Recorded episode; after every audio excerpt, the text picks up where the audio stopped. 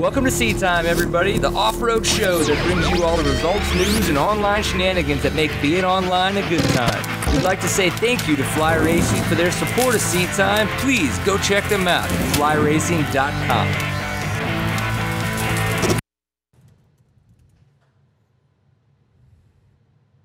Steven, are we live? You did not give me the countdown. You know how producers do the five, four, three, We didn't two- get a countdown. Yeah, I feel like we, we, didn't to get a countdown. This. I just want everybody to know. Welcome to Seat Time, everybody. It's Tuesday evening, episode 207. Steven did not give us a countdown. That is the episode title. That is that's a good episode. Didn't title. we didn't did get, get a countdown. We did not get a. Steven, you are always in my peripheral vision. So when you ever need to get my attention, you just flip me off, you wave, you anything. No, no. This just makes me think I should start paying attention, which is what I did, which is why I looked. And then unfortunately, you didn't go. And then I would have been like, okay.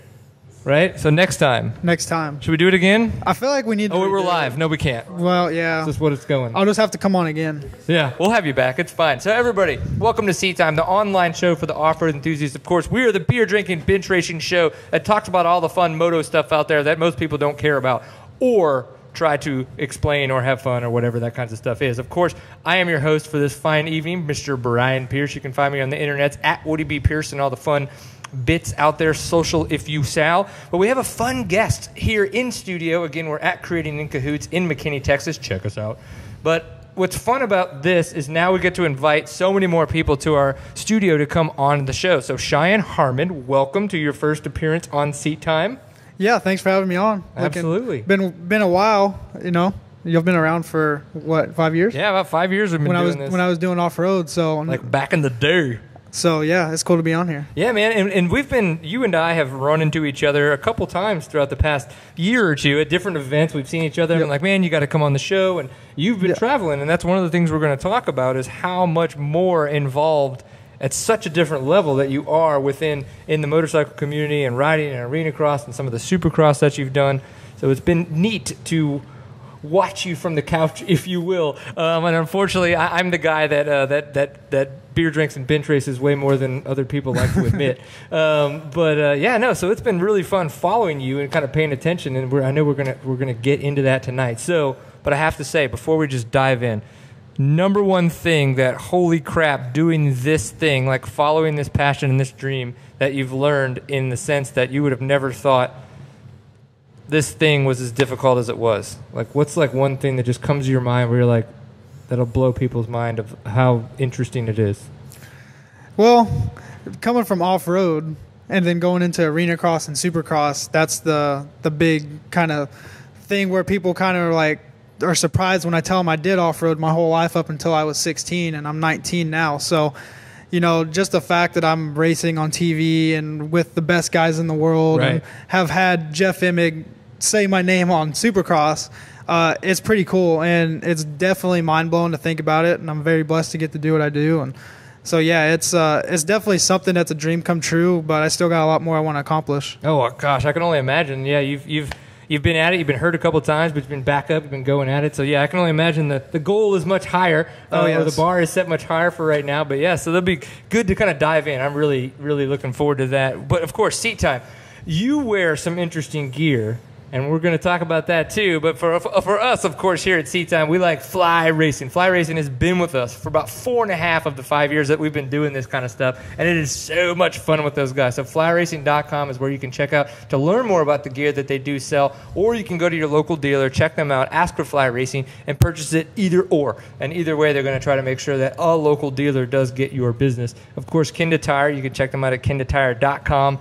Um, great in the off-road market because of the fact that they do make so many kind of those hybrid tires or more of those off-road specific kind of endurocrossy sticky tires, if you will to go get those. Again local dealer man you can go check out the different brands or the different models that they have on their website but going to the local dealer is a better way to do it to make sure you support the sport at the local level. And then srt off-road is a huge supporter this year Seat time which we definitely appreciate that and that is a good way to protect your motorcycle what i like is the fact that it seems that if you go in there and you look at the prices you're like man this is so much cheaper but the product's not cheaper they just do a much better job making it at a much more efficient cost Um, and again, it's something you can get at your local dealer, and you can support the sport and make sure that Seat Time sponsors are, are having fun and selling their products, and you're riding cool shit. And uh, we we keep, I guess, being able to do this, right? Is that is that kind of how it works? What he said. Yeah, that that.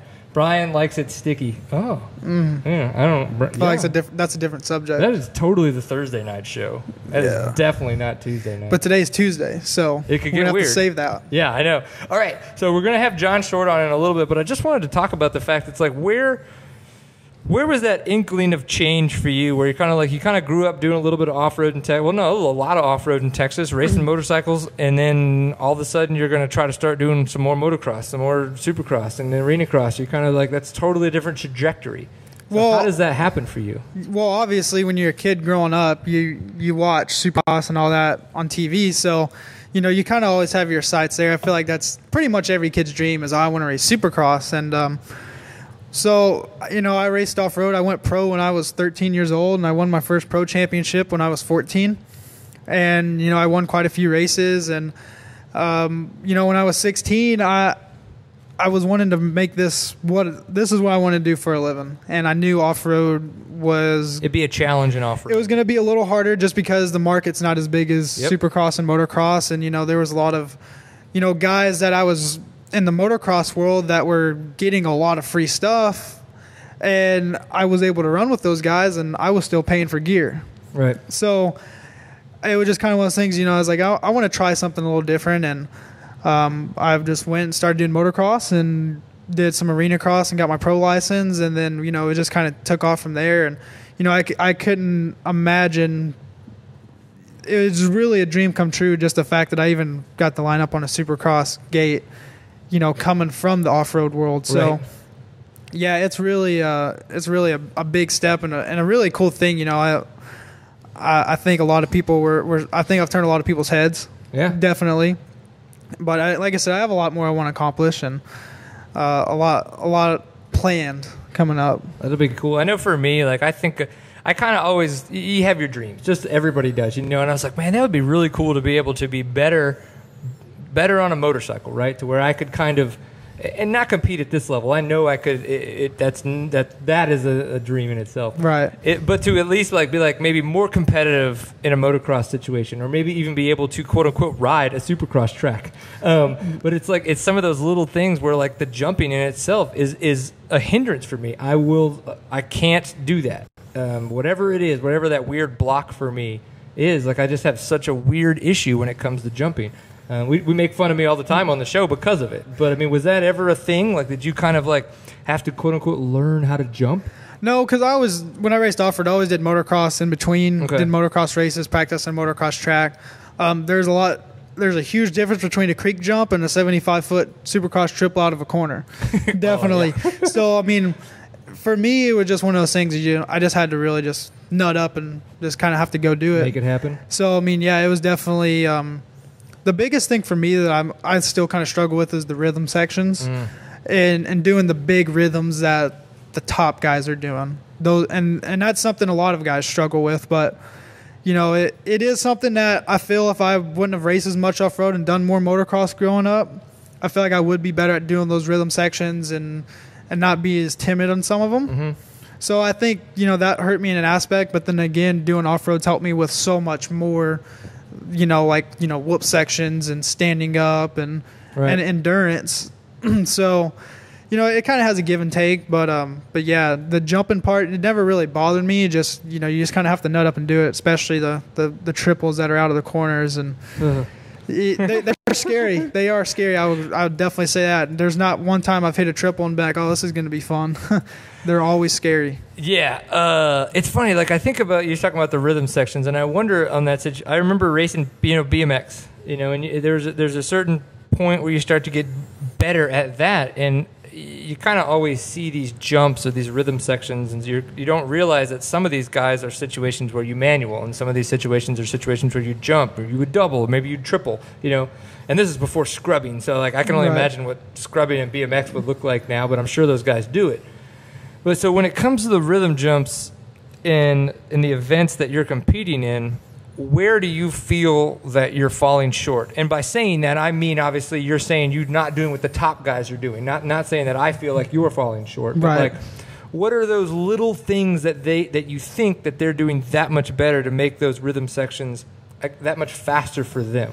Well, it's funny you mentioned BMX because uh, maybe not a lot of people know, but I grew up racing BMX. Okay. I, I actually won the grands uh, in the five year old expert class. Nice. So yeah, I have a BMX background, and, and that helps me a little bit in the rhythm sections too, with you know really soaking the bike up and staying low. Um, you know, it kind of just goes back to kind of nutting up and doing it. Okay. You know, the big, you know, there's a the rhythms. I don't know how many of y'all that are watching have actually looked at a supercross track by walking it or even just rolling around on it, but there's a lot of precision and timing that goes into hitting the big rhythms as they've come out of corner and either triple or quad in and whatever it may be. It's a lot of precision and timing, and and that's the scary part because when you're coming out of a corner, you see four jumps ahead of you, and you know that you need to jump for those, and they might be 70, 80 feet Whoa, you- to, to the fourth big. one or the third one, whatever it may be. So it's definitely tricky, and there's no room for error, and that's the scary part. So, you know, that's just something I got to work on with my confidence and just doing it. But you know, I still got some time, and I got an off season. Um, you know, I'm not planning on at the moment doing any outdoors. Uh, if the opportunity comes, I will be ready to do some. Right. But I'm planning on this this off season working on my weaknesses that I struggled with,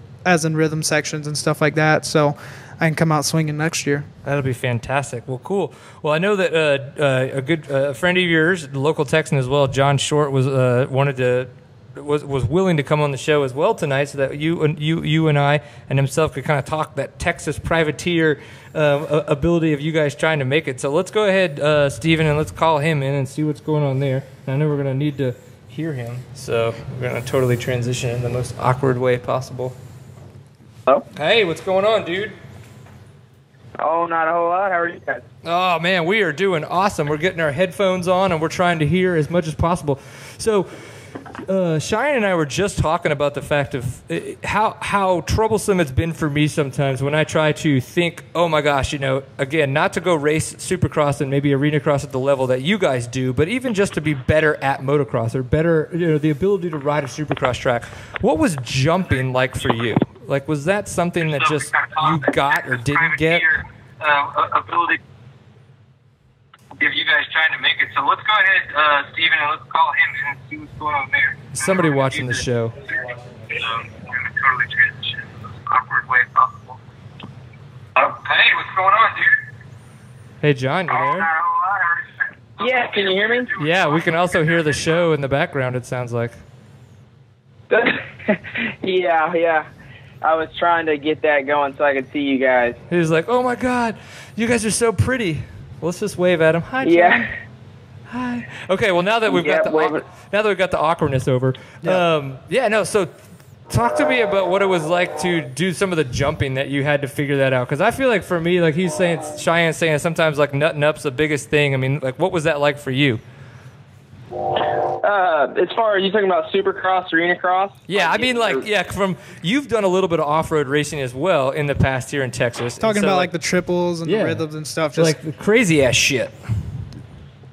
Yeah, um, I mean, obviously, it took me years to work into that. I rode off road, cross country, local stuff growing up until I was 13 or 14. So uh, that was a pretty big hurdle at first, was getting comfortable jumping jumps, you know, triples and stuff. And obviously, working into supercross, uh, that becomes an issue at first. But once once you uh, you know, you once you hit a supercross triple for the first time, or you go through rhythm sections, I mean, they all kind of become the same, and you know how to gauge them. So for now, you know, going to a supercross track, it's not that big of a deal. The biggest thing really is corner speed whoops. So, um, you know, but I guess the more you practice, you know, the the more routine that stuff becomes. Right.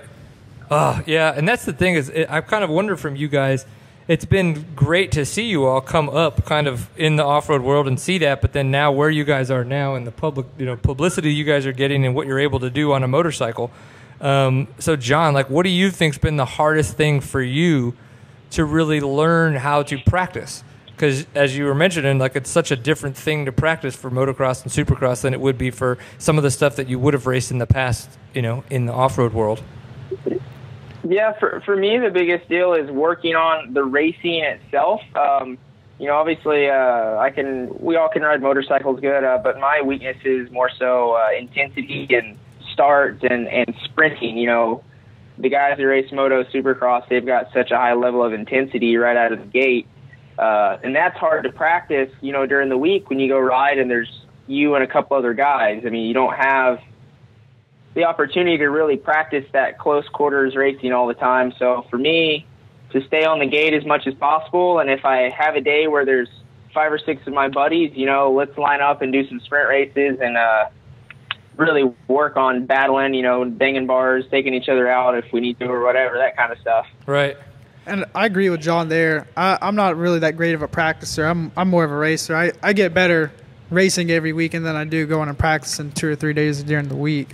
So yeah, definitely, I agree with him there. The more you race, the better you get at it. Yeah, and this is interesting. You know, we've they've they've had that huge discussion a lot on the Pulp MX show and and uh, DMXS even as much about you know do you do you ride your dirt bike to practice to race or do you do all the cross training and all the other stuff? You know, and, and it's interesting to, to to listen to all the different. Uh, avenues, but it sounds like for you guys, it probably it's like you know where your weaknesses are, and those are ways you're only going to fix those on the bike. Right. Um, so, Yeah. um, John, you you just said you're getting ready for Glen Helen. You're getting ready to go do some motocross. You know, I mean, how's the year looking for you going outdoors? Uh, it's, it's good. Hopefully, it ends up working out good. Uh, I've got a little bit of confidence coming in because I uh, I've got you know six or seven outdoor nationals under my belt. So uh, we're leaving for Hangtown tomorrow. I've definitely put in the work, and uh, I've got high expectations. You know, hope hope to be there. You know, top fifteen coming into you know the outdoor season. So I know my fitness is there. Hopefully, uh, my sprint's good, my starts are good, and I think I'll do all right. Yeah. Well, with the, are you uh, on a Yamaha still for outdoors? Yeah, yes, sir. Uh, I'll be racing the 450 class once again. Um, planning on doing all 12 rounds. Uh, you know, I've just got myself and a good group of guys that are helping me out, and we're traveling to the races together in a truck and a trailer. So, uh, looking to do it on a, a little more low key than most of the other guys, but uh, we want to get it done. Oh, for sure. And explain to somebody like me again, who's a little, you know, it's like I, I'm a motocross enthusiast, don't race it, love off road kind of thing. Like, why does someone like yourself, who is in a privateer status, who's kind of trying to, who's who I think is doing a really good job starting to get their name out there and kind of, if you will, crawl up the privateer ladder, go into the 450 class versus the 250 class for outdoors? Well, for, for outdoor nationals anyway, um, it, it costs so much money for one to build a competitive 250. Almost impossible. Okay. Um, and, and to maintain that because you you got to rebuild the thing every you know other weekend nearly or every three ra- races. So it's just so much money. You can go buy a stock 450, put a pipe on it, get the suspension dialed in, and you've got a race bike that'll last all summer. So it's more of a budget thing than anything. That's interesting. I would have on again like kind of having never thought about oh I'm going to go race you know the outdoor nationals like what do I need to be ready and it's a bike that would be budget conscious because I know I don't have a crap ton of money to throw around so that's really interesting. Um, so w- were there any chances for you talking to teams to possibly be maybe riding on a 250 or for 450s?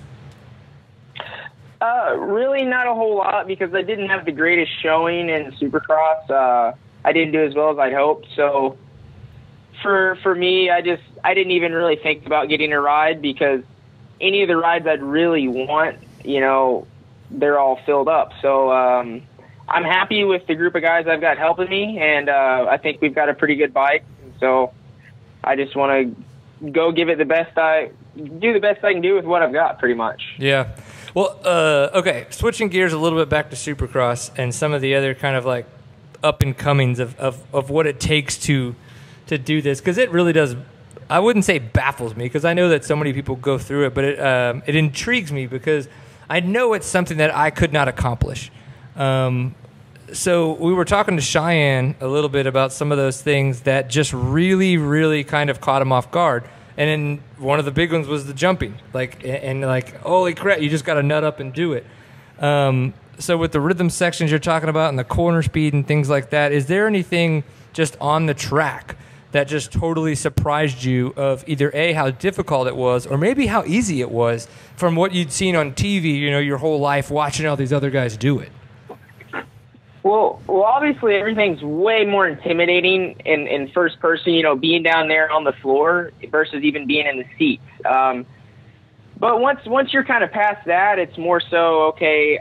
You put in a fast lap, you feel like it was who no one's going to beat that. But pretty much the speed of all the other guys that kind of catches caught me off guard at first because I really felt like I was I really felt like I was going fast, moving, you know, and um, those guys were that much quicker. So just like I said, their intensity and their speed, it kind of caught me off guard. Not so much the tracks, but Right. it, it opened my eyes Interesting. what those guys are capable of. Right. And uh, now, Cheyenne, to like take that to arena cross, like, how is that? How does that relate to arena cross? Is, was it kind of the same idea, like in there? Like, I mean, are those like even though the tracks are tighter and small, like shorter in length, I mean, it, I would imagine it's still just as intense, and those guys are still going just as fast. Yeah, it's definitely everybody's going really fast in there, and it, it def- definitely does not get the credit that it's it deserves. Right. I mean, you could take some of the top guys right now in our sport and put them in an arena cross race, and they may not win. I mean, the intensity level is so high there.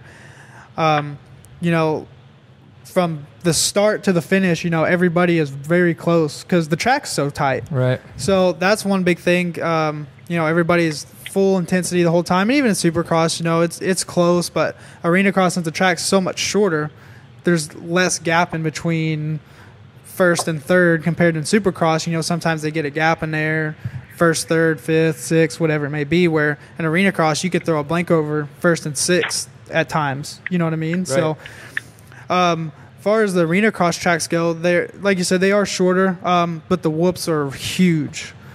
We've had whoops where I when I walk through them on track walk, they come up to my hip.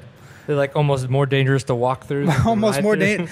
well, actually, during track walk, this lady was carrying a baby Uh-oh. and was trying to get across one and slipped. She saved the baby. I don't know how she did it. It was amazing. I That's because at that point you just go, "That's my that's that's my goal in life is to not kill this child in the whoops." Yes, so uh, that gave me that gave me hope for the day that if she could save that, I could probably go fast through the whoops, and I actually wind up winning that night. So, I like it. um, but yeah, you know, it, it's it's definitely crazy. You know, it doesn't get the the respect it deserves. Arena cross doesn't at least, and Right. um, but yeah, it, it, the intensity level and, and the speed. I mean, everybody's going really fast. Fa- yeah, it looks like. and it's just like John said, you know, you can go put in a fast lap, and you're like, oh man, that's that's gonna be top top top five, top three. You're gonna be one of the fastest, and you look up on the board, and you're sitting 12th or 13th, and you're like, man, that was a fast lap. How'd those guys beat it? And it's just so close, and there's so many little things that separate separate us. You know, I mean, there was one round where first through 15th had 0.5 seconds separating us right. and I mean that's that's close. That's half a half a wheel length, you know. So it's definitely uh, it's definitely intense. Uh, John, have you ever saved a baby in the whoops? Excuse me? Have you ever saved a baby in the whoops? No, I can't say that I have. Oh man. Well, It was a whoever that lady is, No she's a, she's a saint. It was one for the Snapchat. Yeah, I know. Uh, John, John, do you are you on Snapchat, John? Uh, I am. Uh, it's very interesting. Cheyenne asked me. He goes, "Is it okay if I like snap during the show?" And I was like, "Well, yeah, sure, you know, whatever." But I just thought it was interesting. I was like, I don't know, like I was like somebody's Taking gonna- it to new levels. Yeah, like let's just let's get weird. I guess. I just feel like whenever I hear Snapchat, Yeah. I just feel like I should be naked because that's Speak, like you know, I don't mind getting weird. I don't, I don't mind at all. Me and John lived in a van last summer racing outdoor nationals together for two months. Dude, okay. With Stinky so- Pete. All right, So, break it down. It got a little weird John. sometimes. How awesome that experience was for you outdoors, He living in a loved it. van with sweaty dudes. we became best friends It, quick. it was an experience. Uh, I wouldn't do it again. I can't say that I would, but hey, wait, yeah, we had we uh, had good once times. you live- we had good times. we had good times. But you know, My it feelings was a are little hurt. too close. Man, too many men in one van. If that, if that, My feelings are sense. hurt. Too many men Okay, in one so- van. How old are you guys? You guys are like Yeah. 18 and 19. You guys barely got all your pubic hair. Oh, yeah. Okay, now would You're you like, I got another one, guys. I got another one. w- would you do it with me or with Stinky Pete not being there? With- Yeah, if you had to choose one for this year, would it be Cheyenne or Stinky Pete? Uh, it wouldn't be Stinky Pete. It'd be. Ch- I, I'd rather go with Cheyenne than Stinky Pete, but uh, Go with not Stinky yeah. Cheyenne or not as Stinky Yeah. Cheyenne? at, at least, at least his, his buddy JP stayed with. it. At least he showered, so that was a plus. I, Cheyenne's I flat. only didn't shower when it was lack some, 70 uh, degrees cleanliness. outside and we had a water hose. 70 degrees and water hose don't mix well with me because that, that's cold. It is. It is. Yeah, because if that's not like if that's not heated water, meaning it's hotter than the temperature, it's cold. It's cold. And I And don't, every- you get like I don't like smuggling shrinkage. I don't like Nobody doing- enjoys that. I don't like doing cold water. I'm not a fan of it. No, I agree. I agree. John had no problem doing it, but I mean he's he's he's got some some things wrong with him. Don't we all? He's. Well, let's say John. I can't mention them all. John, how Maybe I old? How can. tall are you, John? Excuse me. How tall are you? He's kind of short. Uh, Get five it? seven. So you're five seven, around and there. your name's John Short. Yeah, I've I've heard some jokes. I have. I mean, I don't even need to say one. I mean, it's just like you're No, five you seven don't. and your name's John Short. It's like, whoa. Yep, I've I've heard a lot of jokes. So that's like that's nothing new. That's bring that up. Yeah, it happens to the it happens to the worst of us. So going into the outdoor season this year, like what are goals? What do you kind of what do you want to accomplish? I mean, you're going to be on a 450, you're going to be racing some badass dudes, you're going to be going to try to make a little bit of money and have fun and then potentially show things off to people. I mean, that's but what are your personal goals? Yeah, my personal goals. I mean, I, I did okay in a few motos last year. I scored points in most of the rounds, but um, my goal is I want I want to score points every moto. I feel like that's a, a reasonable goal and have some top fifteen, close to top ten rides. You know, depending on the tracks and stuff. Um, I'm not really going just for fun. You know, I, I work really hard at this, so it's it's fun, but at, at the same time, I want to I want to do better than I did the weekend before. It's it's you know it's more like a job to me. So it's fun, but I've got expectations and goals I want to you know reach. So Right. I just thought of something. This would be really interesting. Okay, most interesting bike setup. I don't know if tip or most interesting bike setup thing that you've learned, like while racing motocross and supercross, that you would have never thought of, that you would had been, you know, back kind of in the off road days. And we'll start with you, John, but I think you probably have one too.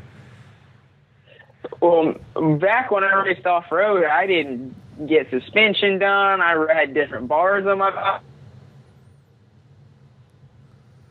Oh no. and ride. So, so for me, just how crucial suspension is for one, you know, getting the right suspension setups, and I, I'm learning a lot about you know uh, different offsets on the clamps and sag, and uh, just really fine tuning and making the bike handle more than anything. We don't do a whole lot of motor motor stuff, but That's when it gets super Just, uh, expensive, right? I mean, like when you start getting into the motor Yeah. like that. And less dependable. Well, and every everybody, you know, oh, they want a pipe and they want motor work. For me, the biggest deal is get good suspension, and you'll go a lot faster. It'll take you a lot further than a pipe or motor work will. Interesting. That's good. Okay, Cheyenne. Yeah, I got to agree with him. Definitely suspension and just the fine tuning of stuff. Um, you know, growing up, my dad was always really involved with getting my bike set up. But when I kind of went and started doing a lot of stuff on my own, I ran stock suspension a lot of times. And compared to riding stock suspension to good suspension, I mean, it makes a world of difference. I mean, it literally is seconds a lap faster. You can run with a better better setup on your bike's suspension and chassis wise. So yeah, I agree with, with John there and, and, and tire selections obviously very good for different types of dirt. Interesting. Yeah, but yeah, I mean, you hear a lot about suspension. So, all right, John, I know that you're getting ready to head to Hangtown. You've got things to finish up. So go ahead and kind of, you know, like let us know what is coming up. You're going to be doing Hangtown. You're going to try to make it to all the races and have fun out there. You're going to get to the top 20, make points at every round, potentially make some money if you can make the top 10 uh, or in that 10 to 15. That would be balls out for you and, and, and good times. Um, yeah, I think that's those are those are some reasonable goals. Yeah, he can do it. Scary, but Well- reasonable. La- last year he uh, Yeah. he had a few good rides where I thought he was going to get in the top ten and wound up making a little mistake. So I think he's learned from that. I definitely definitely don't expect anything less than top twenties and top fifteens out of him, and I, I I expect to see him up there for sure. Sweet. What do you think about that, John? Well, I'm I'm excited. Hopefully, hopefully my buddy Cheyenne can make it out to some rounds and race with us and have a good time. Um, but before I go, I would like to, you know, obviously thank some guys who've helped me out. I'd like to shout out uh, NTX Off Road and Mark Weeks for coming on board and helping out on my program, and the McWhorter Brothers, MX Track, Lewis Long Racing, Fly, 100%, Recluse, Justified Cultures, Jim Lewis at Merge for always helping me out with my bike setup, and Bo Boynton, Fit and Wise Sports Performance, um, JPB Coach Works for helping us get our setup dialed for traveling with the trailer, and just everybody who's helped me out. I appreciate it, and can't wait to go racing. I love it, dude. Well, it sounds like you've got a great crew behind you. Mark Weeks at NTX Off Road is a great dude. We did his logo, so if you need logos, we can help you out with logos. But at the same time, I like the fact All that you're with Fly. Uh, what Fly gear are you going to be running this weekend? I will be running their new vintage stuff, their spring vintage stuff. Uh, I've got the red, white, and blue stuff. It looks like for the weekend, and also um, the orange and black and blue, I believe. Ooh. So that will be my setup, and I'll be wearing a kind of a neon yellow blue Justified Cultures Fly Racing helmet. Awesome. So it'll be looking good. I like it, dude. Yeah, uh, Cheyenne is going to talk to us a little bit about Justified. He was kind of mentioning that they're a clothing brand that helps both of you guys out, and obviously, just you know, uh, with seat time, we want to make sure that we support the people that are supporting people in the sport. It's not like we're just trying to do this for our own sponsors, kind of a thing. So we'll definitely be talking about Yeah, that. you Well, dude, travel selfish. safe. Ride hard on that 450. I know it's going to be tough, and definitely just reach out when you get done and let us know how the weekend goes because you know we're, we're interested. You're a Texan and you're you're badass and you're way better on the dirt bike than we are. Well, thank you guys. I appreciate it. Put on. Absolutely, dude. Travel safe. We'll chat soon. Love you. Sounds good. Yeah, love you. Bye. I don't See ya. I don't get one back. I don't get a love you back. Not yet. No, not this. Not, not on air. All right, I'll call you later. All right, bye. I was like, wait, am I missing out on bromancing right now? I was like, We we have a bromance. He I'm- just doesn't like to admit it. He's he's kind of I shy might about need it. to get involved. he's shy about it.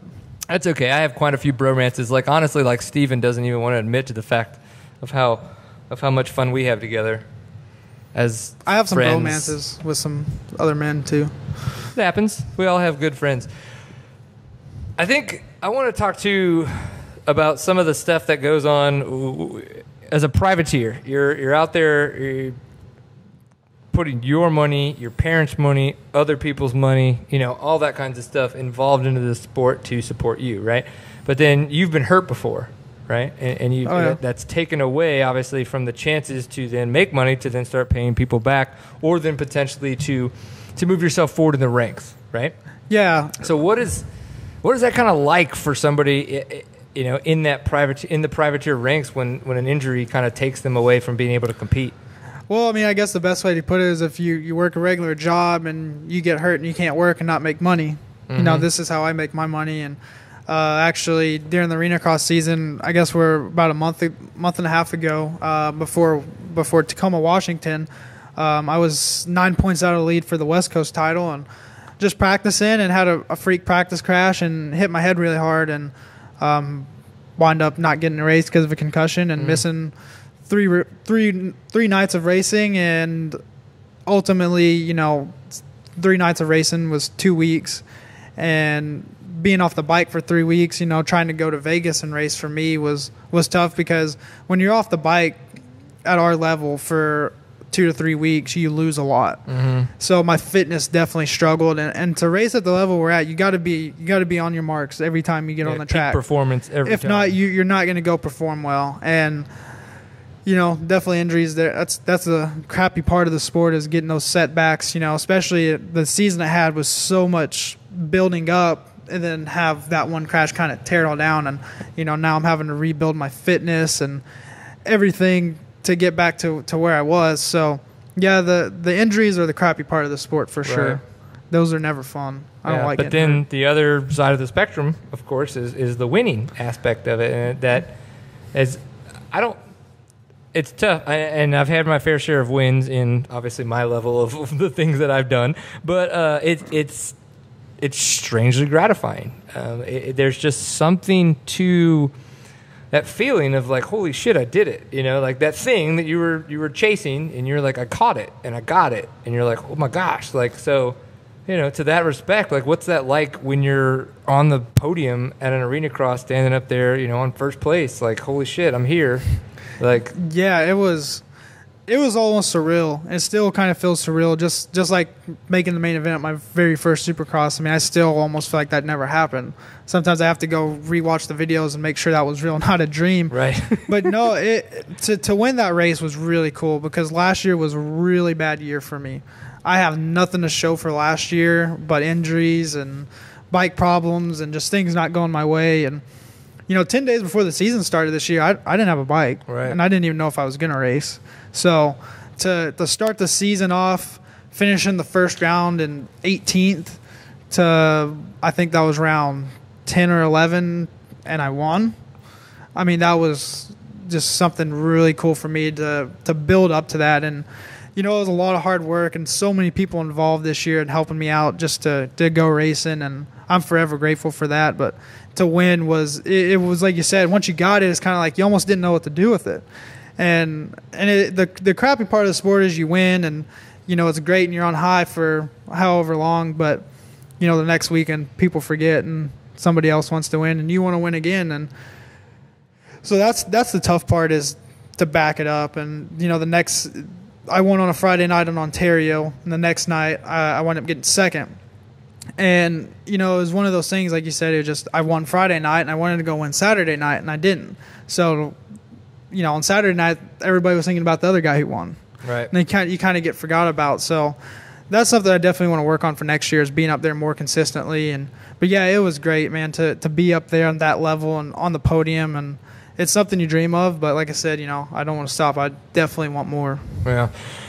Um, in, in the discussions too, where John was talking about some of the testing that he's been doing and how he's kind of like really starting to dial in suspension. He's even getting to the point where changing triple clamps, checking different bars, things like. I mean, like those those, those become very minute changes, but they become changes that can really make a big difference in the long run of how the bike and the chassis feel in these Right. different scenarios how often is it that you go practice you know you're, you're uh, and this is for the race you're, you're at the event and you would maybe go back and and change bars or change triple clamps or change larger parts of the bike because of the way that the track is either i guess built or developing how often is that a thing I, so Well, for me, I, I try not to make too many changes. I try to ride the bike that I have because you can make a change in between night sh- practice and the night show, and it might be worse. And you're out in a heat race hating your bike, and That's so. I, I try not to make too many changes. And like I said, I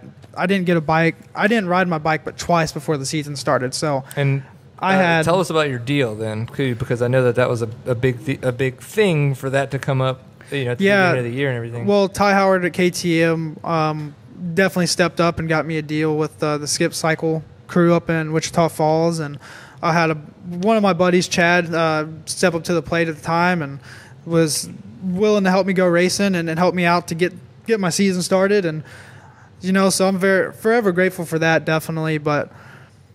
You know, I had no testing going in the season. I mean, we literally got the bike, put the parts Were on you it. on a KTM before you got onto that KTM? I was riding anything I get my hands on before Right. then. Uh, my And so- buddy Jeff Long had a Suzuki 450. He was letting me ride quite a bit, and Well, that makes it that much more difficult too. I'd imagine, kind of, even though you've ridden all the bikes, it's still when you're like, oh, I'm focusing on this one to race on now. It's like, well, crap, I haven't focused on this bike as a race bike, and and that's something I've always been pretty good at is adapting to whatever I need to ride. I mean, I've had instances where I've spur of the moment I had to jump on another bike and race it, and I've just had to go. And you know, it's it's not rocket science. It's dirt bikes, and you This is just true. you just get on it and ride it, and and ride like you ha- know how, and you you kind of adapt to the bike. but it definitely makes it a lot easier when you've had consistent time on a bike and you're comfortable with it. And you know that's part of the reason I think my season started off a little slow. I didn't I didn't have no testing, no preparation on that bike. Like I said, I rode it twice and then I loaded up and drove to Ohio for the first round. so that Right. you know it was just kind of one of those things. Um, I had a base setting of what I know I like. I know what bars I like to run. Um, I know what tires I like to run. Um, as far as gearing goes, I just kind of called some people and asked them what they thought, and I just kind of went off that and ran it, and you know it worked out. And uh, as far as suspension goes, you know I had uh, got my suspension done, and uh, halfway, I think it was after Colorado, I wound up having Race Tech get it tuned up a little better for me. Um, I think I made one click change on it and ran it like that for the rest of the season, and Nice. so yeah, like I said at the races, I try not to mess with it too much. If it's something really bad or something I can change and ride before the night show, um, comfortably, where you know, like say my first practices, I always try to put in my fast times. So my second practice is I can think about okay, I can put this section together a little better, or if I need to make a bike change, I can focus on that more. So if I couldn't practice on it, I didn't race on it. Yeah. Um, I was trying to think. What's probably one of the weirdest things, and I don't know if you've even had this chance yet. Obviously, being kind of more in the privateer status, but like, what's one of the weird things that you've changed on the bike, or like had a chance to try something that you didn't think would make that much of a difference? Um, you know that's hard to say um, you know like something a lot of people might think of as the mapping on the bike I- and I, that's kind of where my head was at. But at I ran same I time, ran a vortex ignition and and there's there's different little settings you can try in there and, and making one click can make a little change and you know just kind of like John said the suspension and chassis setup you know I was pretty familiar with Mm-hmm. but there's a lot of fine tuning that can go into it and um, there's nothing so far that's really surprised me out of the box that's like oh wow I would have never thought of doing that it's pretty much stuff that you know I've raced my whole life so That's stuff you've done. but it's stuff I've done and seen level, yeah. before, you know, but now things are getting better and, you know, being at a, a bigger level, you know, you can get a little better parts sometimes. And um, so, you know, the biggest thing for me is getting, like John said, getting a good suspension set up, getting the suspension comfortable where you can ride it fast. You know, I, I rode a stock 250F all year. I put a pipe, suspension, and the, the Vortex box on it, and I ran it, but I was comfortable on it and that's the biggest thing is you know if you it's not what you ride it's what you ride well so Mm. if you ride better good one. I if like you that. if you ride better on a, a stock motor than you do a mod motor ride the stock motor Yeah. Yeah. I like that. I'm gonna just get rid of all of my professional equipment now. I don't need it. Um, so really quick though, before we get out of here uh, and kind of start to wrap things up a little bit, I wanted to talk about obviously some of the buzz that's been going on, the dirt buzz. You can find all this stuff on Monday mornings on dirtbuzz.com. Um, so what our friend Dale Spangler does is he goes through and finds all the results from the off-road races and reaches out to different people and gets them in one fun place for everybody to kind of see. Um, this past weekend, we did have round three of the National Hare and Hound. Uh, Little Sahara OHV in Jericho, Utah. Jacob Argubright got first, Ricky Brabec in second, and Axel Pearson in third. So Jacob Argubright was actually leading majority of round two. Drowned his bike out in a creek crossing, like literally like a handful of miles from the finish. Like could see it, but drowned his bike out in the creek. And That's this time he gets a little bit of redemption. And apparently, him and Ricky Brabec were actually kind of going back and forth throughout the day. But then Ricky got the lead and thought, you know, oh, okay, I'm in a good position. I can take the lead. Went into lap three and actually wound up missing the turn off because of lap one and like loop one and loop three were followed each other for a little bit, but then split and wound up missing that split. And that gave Argubright a chance to catch back up and then make the pass and then take the win. Yeah don't have that problem motocross No, you, you know which way's left and you know which way's right. yeah but no i used to race off-road so i, I know it's that I've, i had a few races where i missed a turn It can happen. It's it can happen so don't feel bad Yeah. Um, Grand National Cross Country, the GNCCs, this past weekend, round six was the Limestone 600 in Indiana. Uh, we got Kailub Russell in first again, fourth in a row. And I don't say that in a negative way. It's just like, you kinda- dominant. Yeah. Oh my gosh, you got that right. Josh Strang in second and Thad DuVall in third. The thing that was crazy about this one is something we don't see too too often is literally last the, the pass. Kailub Russell made the pass on Josh Strang like in the last couple turns. That's the most disappointing. That's So- disappointing, and not just in a racer aspect. Oh, I mean, you lead the yeah. whole race in the last two corners you get past. I mean, Yeah. it's a kick in the nuts. So like you. yeah, it's like uh, I know like watching uh, Racer Productions, Racer TV's production throughout the day. I kind of was tuning in a little bit here and there. You know, Kailub Russell's in the lead. We got this. You know, Just Strang's in the lead. This and so, and then I was like checking Instagram and I was like, holy shit! Like he made that last like like la- essentially a last second pass kind of a Yeah. thing. Like, uh, yeah, that's gotta just like you're like. "Ugh." Let me tell you, I have a lot of respect for those guys that do GNCC, and I mean, I've I've raced Supercross and Arena Cross and raced some of the gnarliest tracks, and I did one GNCC at Loretta Lynn's uh, back when I was riding for Team Faith in the XC2 class. I'll probably never do one again. it was the Three most hours of gnarly ass shit. three hours on a dirt bike to me is just too long. I mean, it was three hours of ass whipping. And I got a flat tire every lap too, so that didn't make it any more fun. Right. But I mean, those tracks. I mean, it's not a smooth trail. I mean, those trails are beat and rough. There's mud, there's rocks, and there's a lot of people. So, a lot of respect to those guys because I I don't I did not enjoy the GNCC I did, and I do not see myself going back in the future. Well, So yeah, respect to those it's- guys. It's crazy to see Ryan Sipes having done it and still like, I mean, kind of enjoying it. I mean, obviously he's done it now for this is his third year into it, so I enjoy off road racing. Um, just three hours of Just not GNCC Just off-road three racing. hours of gnarliness. I don't. I did not enjoy it. I can understand that. I did two hours and I, I did the sportsman class, and that was enough. Yeah. I don't need that extra hour. Fuck Yeah. that hour. Yeah.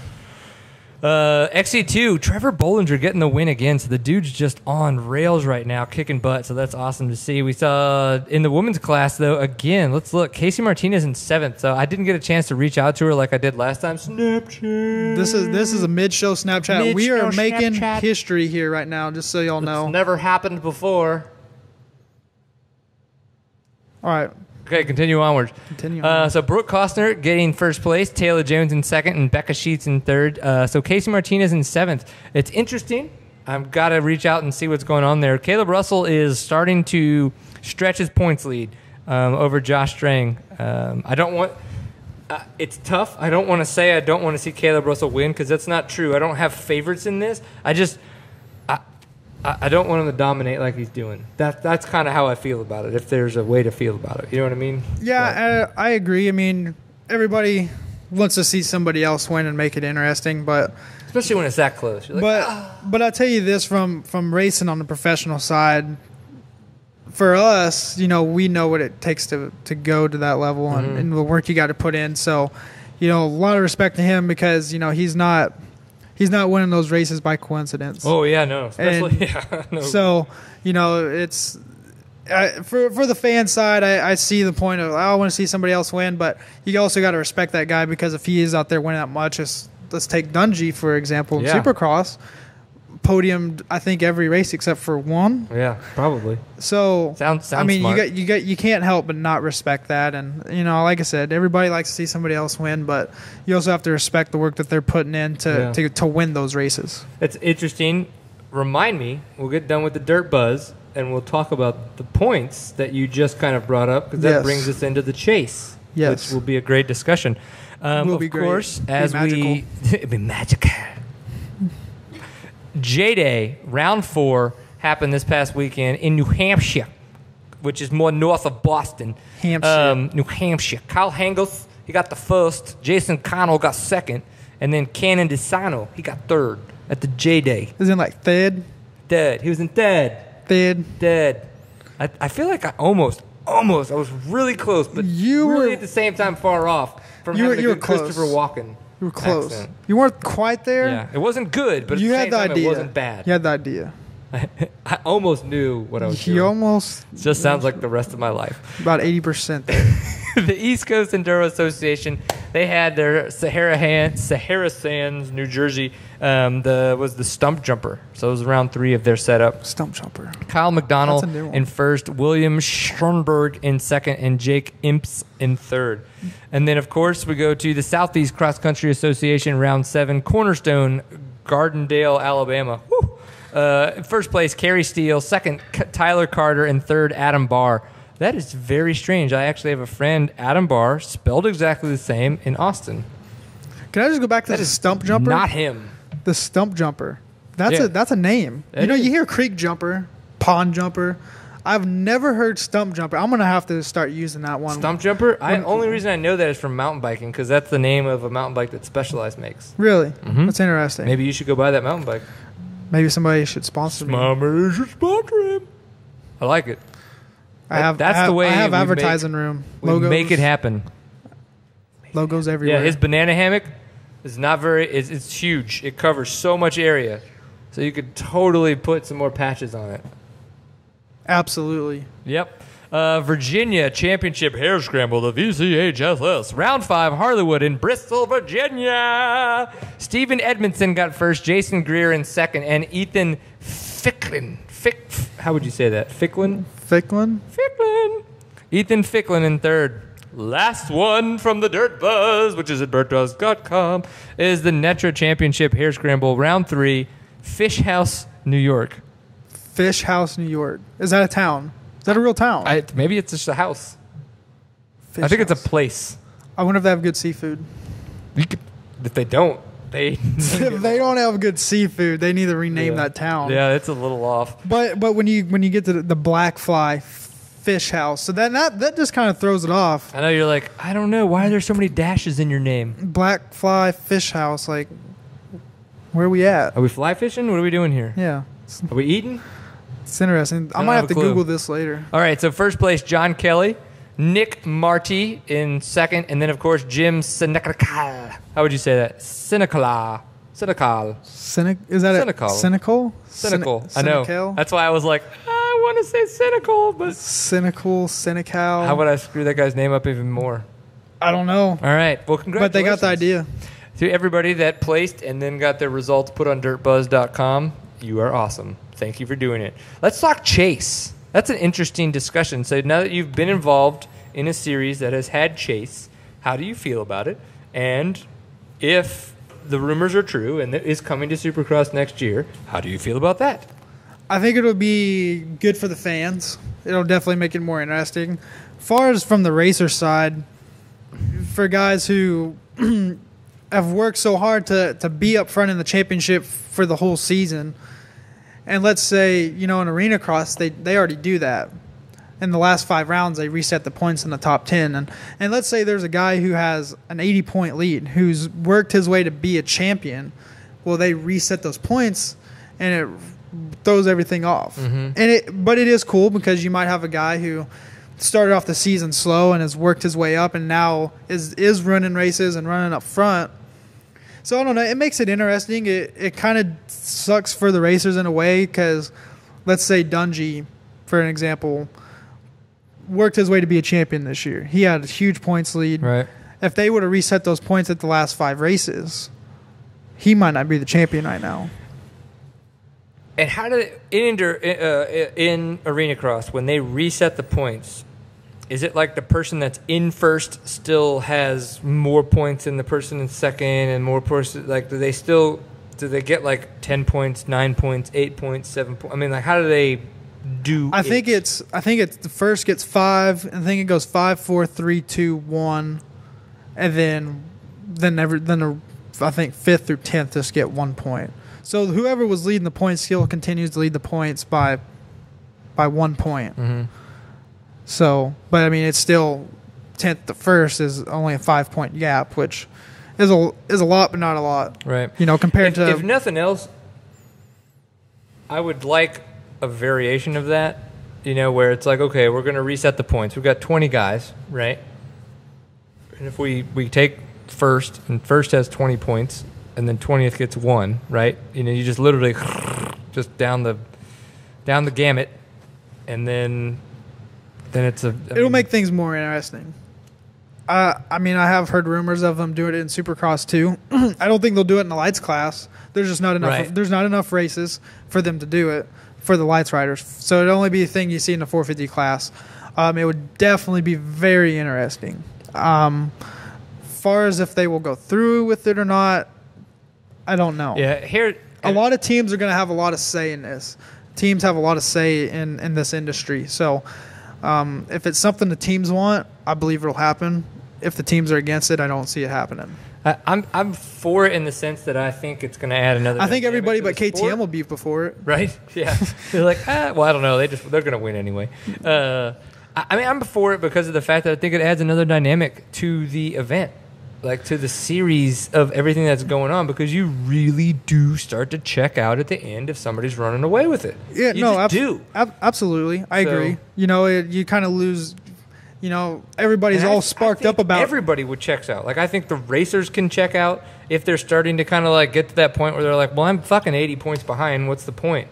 You know, like I, I mean, again, I'm making assumptions. I'm not the guy at the line, but well, no matter if you're 100 points behind or 100 points ahead every time you're on that gate, you still want to go do your best and, and win, whatever it may be. So, I mean, it does get. di- I won't lie and say it doesn't get discouraging if you're 80 points back, but you're still on that gate. You're still there to do a job. You're still going to want to go win. The fans are what's I feel are going to get the bigger kick out of it because, like you said, when Anaheim one comes around, what did your feed of? Anaheim one, Anaheim one, Anaheim one. Right. When you get to Santa Clara Supercross, which is fourth race from the end, I think. yeah, How many posts do you see people Right. watching it? You know, everybody's kind of like, "Oh, Dungey's going to win," or "This guy's going to win," whatever it may be. So if they did do that, I think it would spark up more interest towards the end. Um, and I think too, like, and I I get how it may not be awesome for the racers, right? But it, I don't think it's horrible, which is is good in itself. It's not but horrible. What it could be is if say say there's still three quarters of the spark towards the end of the season, like there is at the beginning. That's so much better for all the people also putting money into the sport, right? So then Right. maybe then, I, and I don't know. Again, I don't put money into the sport in the sense of what these guys do. The marketers that are millions of dollars into the sport. Maybe that gives them like, whoa, our dollar lasts longer, right? Because it's not just the first four races. Even though we're in here the whole season, it, it's really the first four races where we're getting our money's worth.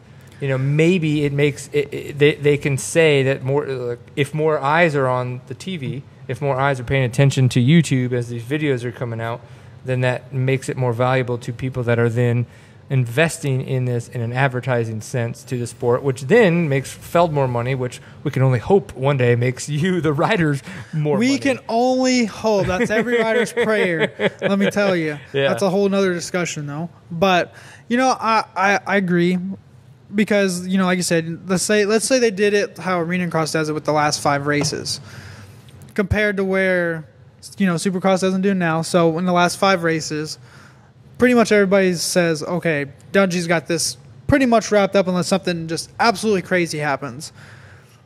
If they do do the reset, you're gonna have your guys who are in the the lower part, as in you know not the lower part, but top 10 Mhm. You know your Bogle, your Weimer, um, Anderson, those guys are gonna probably get a little more sparked up. hmm You know, like I said, everybody. Anytime you get on the gate, you still want to go win. You still want to do your best.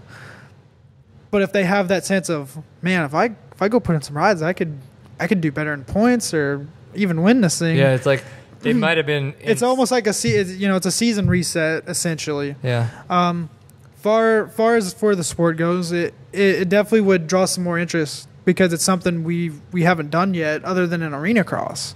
Right. Which arena cross, even though is already a pinnacle of the sport, it's it's starting to grow even more and get more respect.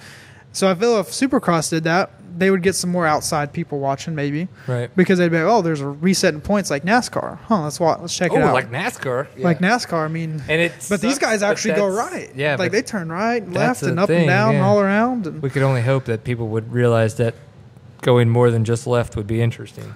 yeah, definitely.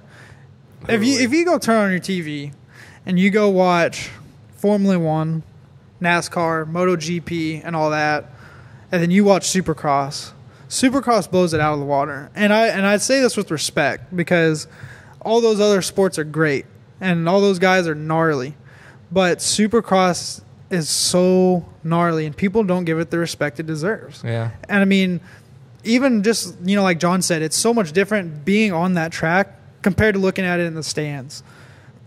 and Yeah, I just mean, the track walks I've done, like at the Dallas a couple times. I mean, it blew my mind. yeah, and you know the it's so much more exciting to watch to me than NASCAR. And even though NASCAR is great, and those guys are still essentially athletes and out there putting their lives on line, I mean, Supercross is exciting to watch. Yeah. And I don't know why we don't have more of why it's not as bigger than NASCAR The one thing yet. that I've heard some people talk about is the relatability of riding a dirt bike to driving a car. Like everybody drives a car, so they kind of like they can say, "Oh, that guy's going 220 miles an hour." I know what 80 to 100 feels like in my car. So holy crap, that's mm, fast. Like, Right. there's the mental relation to how tough it is of what those people are doing. Where riding a motorcycle, there's very few people out there that are layman's in the sense of, uh, of not racers like us, Right. you know, me at my level. they compare it to, to like, maybe riding a Harley. It's kind of yeah. It's kind of they don't have that relation to to equate of how difficult it is just to ride a dirt bike fast anywhere. Yeah. like regardless of track, regardless of trails, anyway. You know, and, like- and to ride so- it for a period of time fast, Right, not just yeah. one, two laps you're out there. So that that and that that makes sense to me. That that that that could be one of those things that's just tough for our sport in the sense that we do something that ninety percent of the other people out there don't do. And, And- so they may enjoy the fun Monster Energy girls fireworks aspect of Supercross, but that's it. You know, Right. and, and they enjoy watching people race motorcycles, but they don't. They don't get what they don't make that it. mental relation Right. like a lot of the NASCAR fans do, or Right. what we I guess is in this discussion the assumption is Right. of, of why NASCAR might be such a uh, you know a large draw to certain laymen's. Right, and so going back to the points thing, I think it would I think it would spark up some Yeah. some some talk and and more outside people would probably be like, huh, you know, that's pretty interesting that they're trying to to follow a little bit of what NASCAR does in a sense. So I think it would be something. It, it would definitely, like I said, it would get sparked. People would be interested, and I feel like, you know, like you said, towards the end of the season, um, it would re-spark the fans. There'd probably be, you know, not that the turnout's down any, but I definitely don't think it would it would hurt it. I think it would help it a little bit. Yeah. You know, I mean, let's say let's say the fans that go to Vegas, essentially they when they go to Vegas, I mean, Dungey had done been crowned champion, and the Lights Riders, you know, they pretty much knew, you know, these guys are probably going to end up winning if they have a decent night. If they went in thinking, who's we don't have a clue who's going to be the champion. Right. We don't know if Dungey's going to be champion, Roczen's going to be champion, Anderson's going to be champion. Who knows? I feel like that would bring in more people to the last five races. Oh, yeah. Than what is already there. And like you said, a lot of people, eh, they're still going to get a big crowd no matter what because it is Supercross. It's still awesome. There's still the big pit experience. Everybody's going to want to go. But it would, I agree. I think it would bring in a little more if they did a reset in the points. As far as the riders go, to see. Yeah. as far as the riders go, I, I- I mean, I know if it was me, you know, if I if I let's if I was in Dungey's position where I had worked all year to, to to be in that points lead and have that gap to be a champion, and then essentially have it all taken away and have to restart, I probably wouldn't be happy about it at all. But you have your guys like Roczen who came on strong late. Right. He would be. He he would have been all for it. He'd have voted for it definitely. So, you know, it's gonna it's gonna work and benefit for some people and not for the others. Yep. And the people that don't like it, they can go start their own. Uh, they can go start their own league. Right. Yeah, that won't happen. Uh, so we did get a little bit from the chat room. So here it was. So Thad, Thad DuVall, who actually wound up third in the in the GNCC, was leading at the white flag. Then Strang took it six at the six mile, and then uh, Kailub Russell passed Josh or just outside about 300 yards from the Wow, 300 yards, three football fields. Right. Uh, How much does that suck? Man, I tell you what, talking about a touchdown. Ooh, so But- there's a good question. Yeah, I heard you. I heard you. Uh, so from again from the chat room, uh, do you mostly practice um, on like normal moto tracks, or do you do a lot of more Supercross style specific uh, practice? During uh, arena cross and supercross season, I stay pretty specific on riding a arena cross, supercross style track. Um, you know, I do have my uh, days during during the season where I might need to go ride a day outdoors, almost almost just like to clear your head a little bit. Yeah, I bet. You know, because arena cross and supercross, I mean, it, it can get frustrating riding so much sometimes. So, um, but for for the most part, you know, this year I, I didn't touch an outdoor track the whole season. You know, because I had no plans of racing outdoors at the Right. moment. Um, now at this time, I am training on outdoors and getting ready for a call, maybe. But I, I put all my focus into riding Supercross and Arena Cross this year. So yeah, I just spent my time on those tracks and practicing. And you know, something that's interesting, some people might not know is I don't like riding a full blown, full scale Supercross or Arena Cross track to practice on. Hmm. It you know it really ups your risk factor quite a bit riding that. I can already ride those tracks because I race on them. Right. I ride a track that I find I put a good set of whoops on it, a rhythm section that's that's challenging but safe, and good corners because that's essentially What you're gonna get. what you're gonna get. So I don't, you know, like the track I rode on this year, we didn't make it super super technical where if you made one mistake you could end your season. We made it safe and but we made it really good practice. So you know, some guys, you know, they might like riding the the full blown technical tracks. Um, for me, I get better practice out of riding a track that I can go ride and practice on and. And where I can, know you're gonna where I can learn, where I can learn on it, because you know I still got a lot to learn right. but where I can learn on it all in the same time as if I get in a situation, I can probably get myself out of it. Right. I like So- that. I like that. well, what would be maybe one or two things we didn't touch on, if there's anything? Um, maybe I'm traveling, what privateers. Mm, because you're always in extremely uncomfortable situations. Most of the time, I mean, I drove to all the races this year in in my van, aka the Van Mergini. The That's Van Lamborghini. The Van Mergini. Um, but I drove to all the ra- I drove to all the East Coast races um, on my own. I drove to Ohio by myself. I drove all those races by myself. Um, the West Coast rounds, I had a buddy um, who's actually a filmer, 92 Cinema. He he actually called me the I think 16 hours, 10 hours before I was leaving, and said, "Hey, I'll go with you." Because I was going to drive the whole West Coast, you know, California, Washington, Utah, Idaho, all that by myself.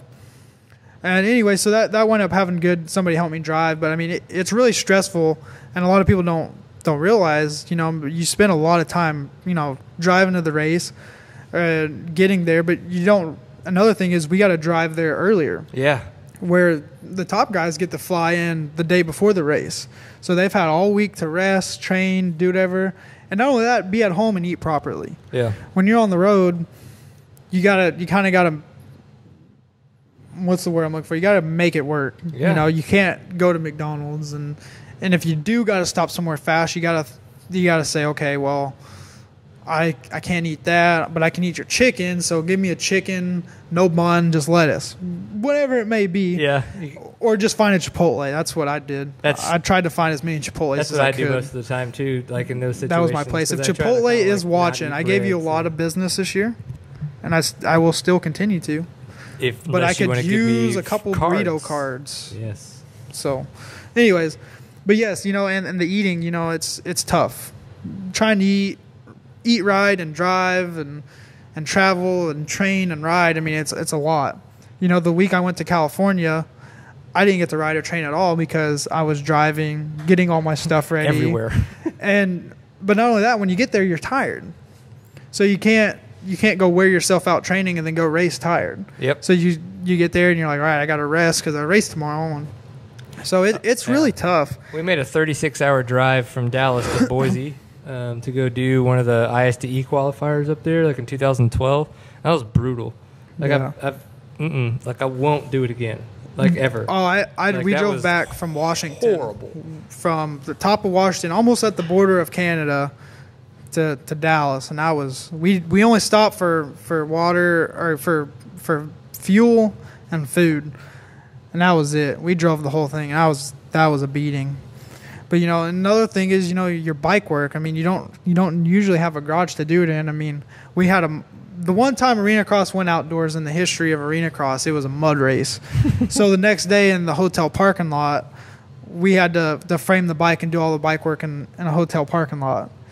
You know, with with a table and the essential tools that you can carry. You know, Yep. so you know it's very stressful and there's there's a lot of stuff that people don't see or know. You know, they just they see us on the weekend and think we just magically appear there, just like McDonald's. You know, you don't ever see them getting built. They just they just just show there. up. They just they just show up there. So, but yeah, there, there's a lot to it, and it's very stressful.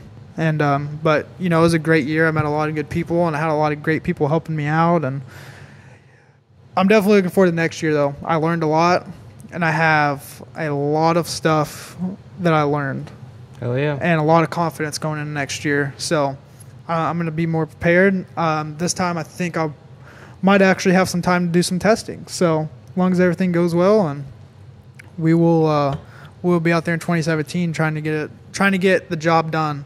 I wasn't able to do it this year and get the title in the West Coast, but next year uh, I'm going to get it done. Awesome. Saying it now, claiming it. It's happening, bitches. Well, cool. Well, obviously, we really appreciate you taking the time and coming on the show. It's always fun to have local Texans that are doing what they love, and uh, when that fits into doing what they love and dirt bikes, it makes it even that much the better. So yes. it's definitely fun having you on. It was good talking to John Short too because you guys traveled last year. Obviously, you guys are you guys are bromancers now, so it's, it's, it's that much more uh, interesting, if you will, to kind of to chat on that. But so if you guys want to hear more from Cheyenne, let us know. Obviously, he's going to be getting ready to do is, i i any outdoors if that comes up. But uh, if not, you know, we're going to get him on the show and chat more about dirt bikes and all that kinds of stuff. But again, you've been watching Seat Time, so I need to thank some of my sponsors. Oh, you do it, you do thank it. your sponsors. It's my turn. your turn. I like it. No, I. But like I said, it was a great year and had a lot of great people helping me out, and I'm very blessed. You know, um, I just can't. I, without the Lord Jesus, I don't feel like any of it would have happened. I just kept my faith there, and it, it came through. And uh, Todd at Shawnee Motor Company really came through. The car dealership here in Dallas helped me out. Um, Justified Clothing, uh, Dundee and Kevin are awesome. Really helped me out, and you know they sponsored John too. Uh, Strict Gear, uh, they're from Canada. Um, they've really helped me out. Uh, Canada. stuck behind me. You know, them and Justified stuck behind me last year after you know not so great year, and I can't thank them enough for that and believing in me. And uh, Sidi boots and Scott goggles, um, Deft Family gloves.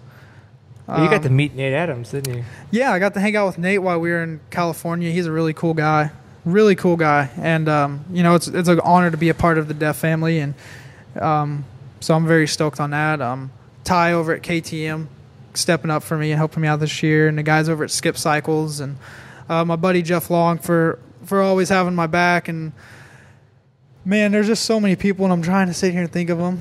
But you know, Yoshimura helped me out. Um, Galfer Brakes, they stepped up and helped me out, and uh, FAF Printing helped me out with some graphics this year, and uh, great graphics. Check them out. And you know, just all my family and friends, and and my girlfriend, and everybody who supported me and been behind me. Um, you know, like I said, last year was a rough year, and you know, it'd been very easy to write me off. So I'm just thankful for all those people and uh, Raleigh helmets and. eh, And oh, I also want to thank the K1 Speed um, BWR engines team. Yeah, they for, just opened K1 Speed just opened up a, a location around here, didn't they? Yeah, well, they had one in Arlington, but they just opened up one here in Richardson. Oh, Owens so Richardson. that's a All new one. But I want to thank them. They gave me an opportunity to do the Supercrosses I did. Is that the Honda that you got a chance to ride? Yes, sir. Okay, all right. So um, definitely big shout out to those guys. They've always been really cool with me and helped me out, and so I'm very thankful for them. And uh, and Race Tech Suspension and um, Chance Barfield um, with Summit Roofing, you know, helped me out a lot, and Chris Thompson with CGR Racing, and I feel like I'm still forgetting people, but uh, y'all all y'all all know who you are, and I'm I'm just very thankful for everybody helped me out, and you know, hopefully next year we'll uh, we'll go get it done again. I like it. Well, you're gonna have fun out there if nothing else. Oh, else. yeah. Getting that chase points done. Somebody wants me to share the wealth of my beer. I will not, even though it is American Craft Beer Week. So I decided to not discriminate and give a Coors Light and a local craft beer because it's all beer. And I like it, and I'm a beer drinker. But so coming up, we've got the Cherokee National Enduro this weekend. Going to be over there in Georgia. And then the John Penton uh, GNCC coming up on May 28th. Of course, this has been Seat Time. This is the online show for the off-road enthusiasts, the beer drinking, binge racing show that brings you all the good times on the internet. I'm your host, Brian Pierce. You can find me at Woody B. Pierced on the internets and social bits. What's your thingy? At C Harmon six forty five. That's that's my Instagram and Twitter, and then Facebook's just Cheyenne Harmon. Cheyenne Harmon. Hmm, yes. Okay. But of course, uh, huge, huge thanks to sponsors here at Seat Time at Fly Racing at flyracing.com, Kenda Tire USA at kendatire.com, and SRT Off Road at srtoffroad.com. We don't like to change it up because that just gets confusing. Of course, Seat Time, you can find us online. Seattime.co is the website. We're on Facebook, facebook.com slash seattime. On Twitter, it's at seattime underscore co. On Instagram, at seattime. And remember to always enjoy a pint full of awesome. You have exactly, well, maybe not exactly, but you have about two hours and 40 minutes left to go buy your pint full of awesome shirts. After that, be gone for the year. You may get a chance next year to buy more of them. If not, sorry. Thanks for playing. Seven days. It's the way we work. You got three more months, and we'll have another shirt out for the quarter three. It's going to be a good time. Remember,